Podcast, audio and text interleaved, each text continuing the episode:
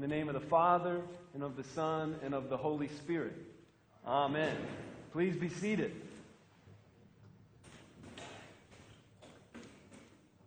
Well, we made it through the holidays. Did we not? Amen. I heard some amen. It's been a busy time, I'm sure, for all, as it has been for us, staff here at the Cathedral. We're so glad that you've made it to the other side with us. And now we're here at Epiphany. And after all the activity and wonderful celebrations that we've enjoyed together, it's easy to miss this season. And I think many have said before me that perhaps Epiphany is the most neglected season of the church calendar. Yeah, I've heard of Christmas, Advent, Easter, Lent, but what's Epiphany? Well, this Sunday we happen to have the day of Epiphany, the Feast of Epiphany, land on a Sunday. So we're celebrating this first week of Epiphany with the readings of the wise men, the Magi. Now, this is one of the most celebrated stories of the Bible and of the early Christian communities. We know this because church fathers commented on this gospel passage in Matthew 2 quite a bit. We also know it because there are actually depictions of the Magi in the tombs of some of the early Christians. They call them the catacombs. and only some of the most uh, memorable and precious um, images were inscribed there in the catacombs, and the Magi are all over there. For us, though, it just seems like a quaint story on a Christmas card. Why? Why the gap? Why the difference? We have to remember the great chasm between the Jews, God's people, God's chosen people, and the Gentiles, those outside of God's promises before Christ, on the other side of Christmas. Right? We're on this side of Christ's coming. And we don't appreciate this great gap that's been closed for us. The epiphany to the Magi of God's Christ, his salvation to all the world, was so important because it says, once you were on the outside, but now you're on the inside. You've been brought near.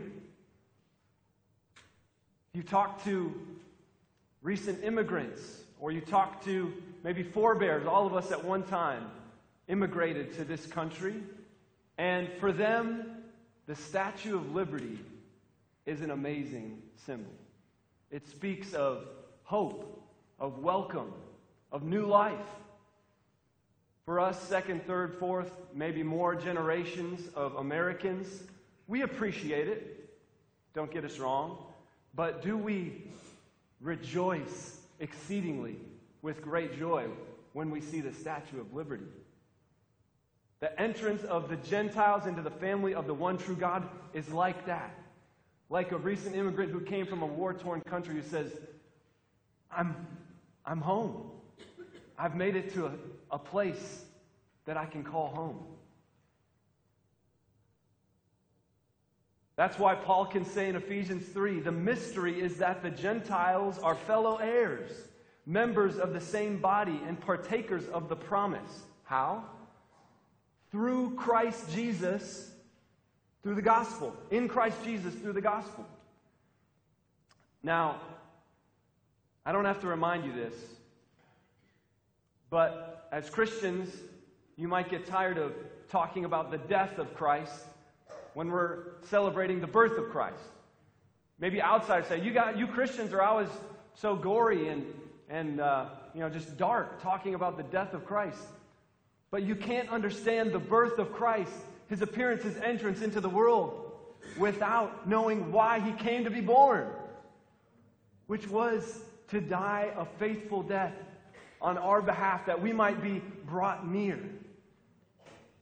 Paul goes on in Ephesians to say, You've been given access. That's temple That's worship language. We've been brought into the very throne room of God through the death of Christ. That's why we celebrate his birth. Yes, it was a, it's a beautiful story, and the incredible tenderness of and uh, just power of God becoming flesh is so precious and so beautiful, but it's because of his death that we celebrate his birth. You can't understand his birth without knowing why he came to be born. Well, that's all by way of introduction this morning. That was just a free sermon. We're going to focus, it's so rich, on Matthew 2 briefly. And so I ask you to turn, if you have your own Bibles, to page 807 in the church Bible, Matthew 2, the story of the Magi. We're going to look at two responses to the kingship, to the coming of Jesus. So here's the bottom line Jesus is the rightful king of Israel, of the world, and of all creation. And he's the king over you and me. So I ask you, how will you respond to his movement in your life, to the inbreaking of God's kingdom into the world and in your life in 2019? And we're going to look at two starkly different responses to God's kingdom in our text. Two responses. The first response is rejection. We can reject or become hardened to God's work in the world in our lives. Look at Matthew 2, verse 2.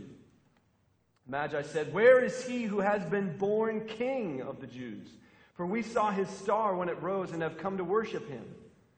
When Herod the king heard this, he was troubled, and all Jerusalem with him. Troubled. This, world, this word is different than surprised. It's different than, hmm, that's thought provoking. He was angry. Now, it's okay to be curious about the work of God and, and ask God questions. What are you up to here, God? I don't quite understand this. This doesn't fit with my plan. Why are you doing this? Curiosity is good. Mary showed it even when the angel announced to her the birth of Christ.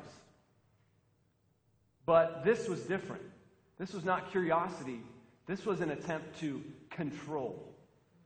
And by means of control, reject the movements of God. Control is often a sign of our attempts to live apart from God, to live autonomously, autonomos. Auto, self, nomos from the Greek, law, a law unto oneself. We value autonomy so much, and there's good in context when we talk about autonomy in the right context. But when we talk about our relationship with God, autonomy is death. A law unto self leads to death. That's in fact what the first temptation was in the garden. Genesis 3, the serpent says, if you take this fruit, you will be like God. You can be your own God. Autonomos, a law unto yourself. When we experience a difficult circumstance or the surprising inbreaking of God in our lives, our first response, as those marred by sin in the fall, will be control. Wait, this is not what I planned. This is not what I want. And if you're like me, when you're in that mode of control, it's very difficult to pray. I can't pray deeply or consistently when I'm grasping and holding on to control in my life. And that's exactly what Herod displays for us. He grasps onto power. He schemes and tries to find a way. Hey, this is a threat to my authority, to my power. Herod's grasping is the opposite of the way of Christ. Again, what does Paul say? That in Christ, that Christ, though he was in the form of God, this is Philippians 2, he did not count equality with God a thing to be grasped, but emptied himself taking on human form. So, in other words, Jesus, though he was the eternal Son of God, did not try to leverage his power as the eternal Son of God, the second person of the Trinity, but emptied himself. Christ displays for us the true way of God and, and actually the true way of the universe of love, a self emptying, of becoming vulnerable and weak in humanity and dying on a cross for us.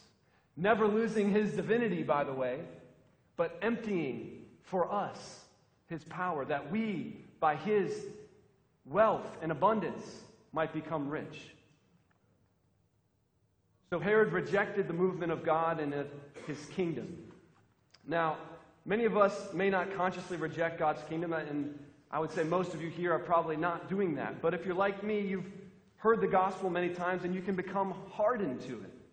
So instead of a conscious rejection, your heart is just calloused over. You don't hear the glorious good news for what it is. Instead of being troubled, then, like Herod, we respond with hearts maybe indifferent or bored or even cynical. Notice the scribes and the chief priests and their response in this passage. They knew the prophecy. Herod asked them, Hey, where's the Christ supposed to be born? In Bethlehem of Judea, for so it is written by the prophet, and they quote, They knew the truth, but they didn't act on it. Did you know that Bethlehem is only six miles from Jerusalem? The scribes, the, the chief priests, they didn't go to the trouble to make the journey to go see about this Christ. Now, Herod, again, in the story, he, he goes secretly, and so maybe they were suppressed from doing so. But it says not just Herod, but all Jerusalem was troubled. They heard about this rumor that the Christ might be born. Did any of them travel to go see them? See him? When you've been beaten down by life, when you've had disappointments, it's hard to respond with trust and faith, isn't it? Now, there were many false messiahs during this time. This was a feverish time in the, in the history of Israel. And there were some who claimed to be Messiah who turned out to be false messiahs and led people astray. So perhaps the scribes and the chief priests said, ah, It's just another false alarm. I'm not going to trust in God's inbreaking kingdom here. And their hearts were hardened to God's work. So I ask you, where, where has your heart grown cynical in this time? Where have you heard the good news and heard it maybe in others that God would work in their lives, but you just say, you know what? I've been disappointed too many times. I'm not going to trust. And so we reject God's movement, God's kingdom in our life.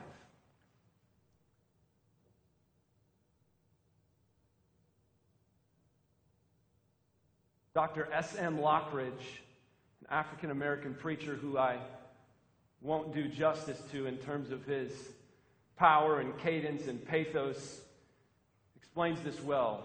He basically says, You know, in the West, we're accustomed to presidents and not kings. We're used to being able to impeach our leaders. But if you're from a Middle Eastern country, the, the king or the the royal is a fact of life. And you don't just say, huh, I'll, I'll do what I want when I want. He says this about Jesus in a great poem I invite you to look it up called That's My King.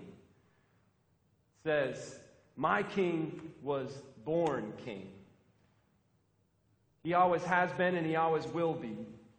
He had no predecessor and he'll have no successor. There was nobody before him and there'll be nobody after him. The heavens of heavens cannot contain him, let alone a man explain him. You can't impeach him, and he's not going to resign. That's my king. Do you know him? And he responds, he asks after each paragraph, Do you know that king? because that's the king we serve. And so I invite you to respond to his inbreaking in your life. So the first way of response was rejection, and now briefly the second way we'll look at this morning in how to respond to God's inbreaking is rejoicing and resting. Rejoicing and resting.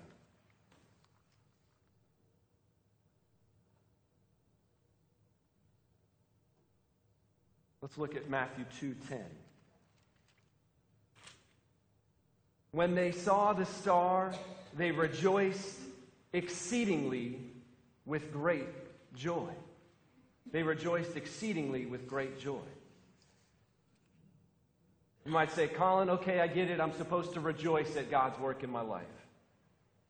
And maybe that sounds cheesy or, or trite. But I want to ask you seriously when was the last time you deeply rejoiced? You savored the work of God in the world and in your life. Did you notice the emphasis of that verse? Not just rejoiced, not just rejoiced with joy, not just rejoiced with great joy, but rejoiced exceedingly with great joy. Rejoicing in God can be hard when we're fed a steady diet of superficial entertainment. All that stimulation numbs us to the deep movement of the Spirit and prevents us from experiencing true joy.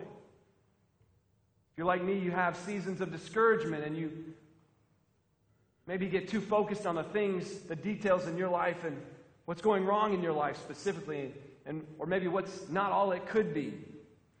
But can you get out of that for a moment? Can I get out of the navel gazing for a moment and look up and rejoice with great joy in God's kingdom? in a truth that's bigger than ourselves, in a story that's much larger than your story and my story, but yet a story that we're brought into? Can you rejoice in the larger story of God's kingdom? What is your greatest aim in life? What is your greatest ambition? What's the final destination you're traveling to? Y'all, it's a spiritual discipline. It's a discipline to set our hope, to set our heart on God's kingdom, the new Jerusalem, our highest joy.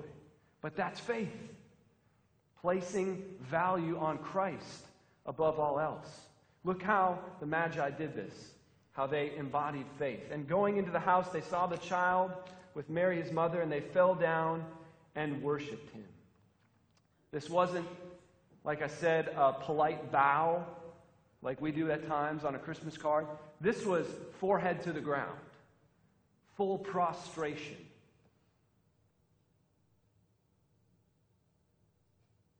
You know the hymn, All Hail the Power of Jesus' Name, let angels prostrate fall.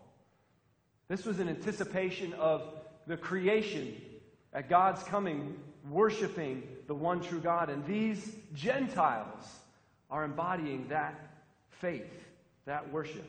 And then what do they do? They, opening their treasures, offered him gifts gold and frankincense and myrrh. I think that's a great picture of faith. Yes, faith is belief, but it's an active word. It's a verb. Faith is not just an idea, a noun, it's a self offering. It's saying, in response to your great offering, your pouring out of your love for us in this incarnation on the cross, I'm offering you myself, my life. Faith as self offering in response to the greatest offering of all time. So the Magi rejoiced, and finally they rested.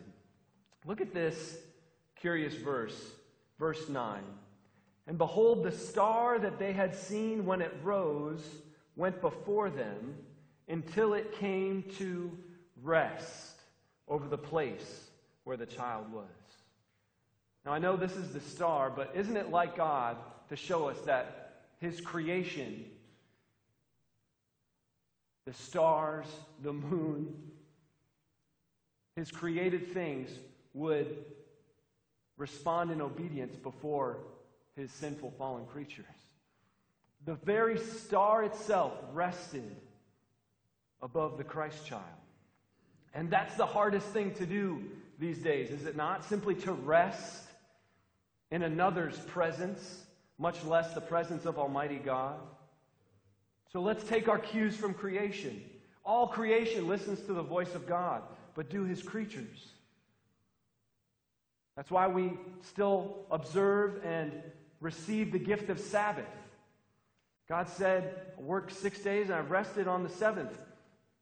Are you more powerful and wise than, than I am? That you don't feel like you have to rest either? God knows that there's more work to be done than there is time to do it, right? And yet God invites us to enter in to Sabbath. God calls us to rest in his presence. What does John 15:5 say? Jesus says, "I am the vine, you are the branches. Whoever abides, whoever rests, remains in me, and I in him. He it is that bears much fruit. Apart from me, you can do nothing." If you want to be productive for God, you need to rest in his presence. Listen to the connection between rejoicing and resting in Philippians. Rejoice in the Lord always. Again, I will say, what? Rejoice. And this is good for us anxious moderns to hear. Let your reasonableness be known to everyone. Why?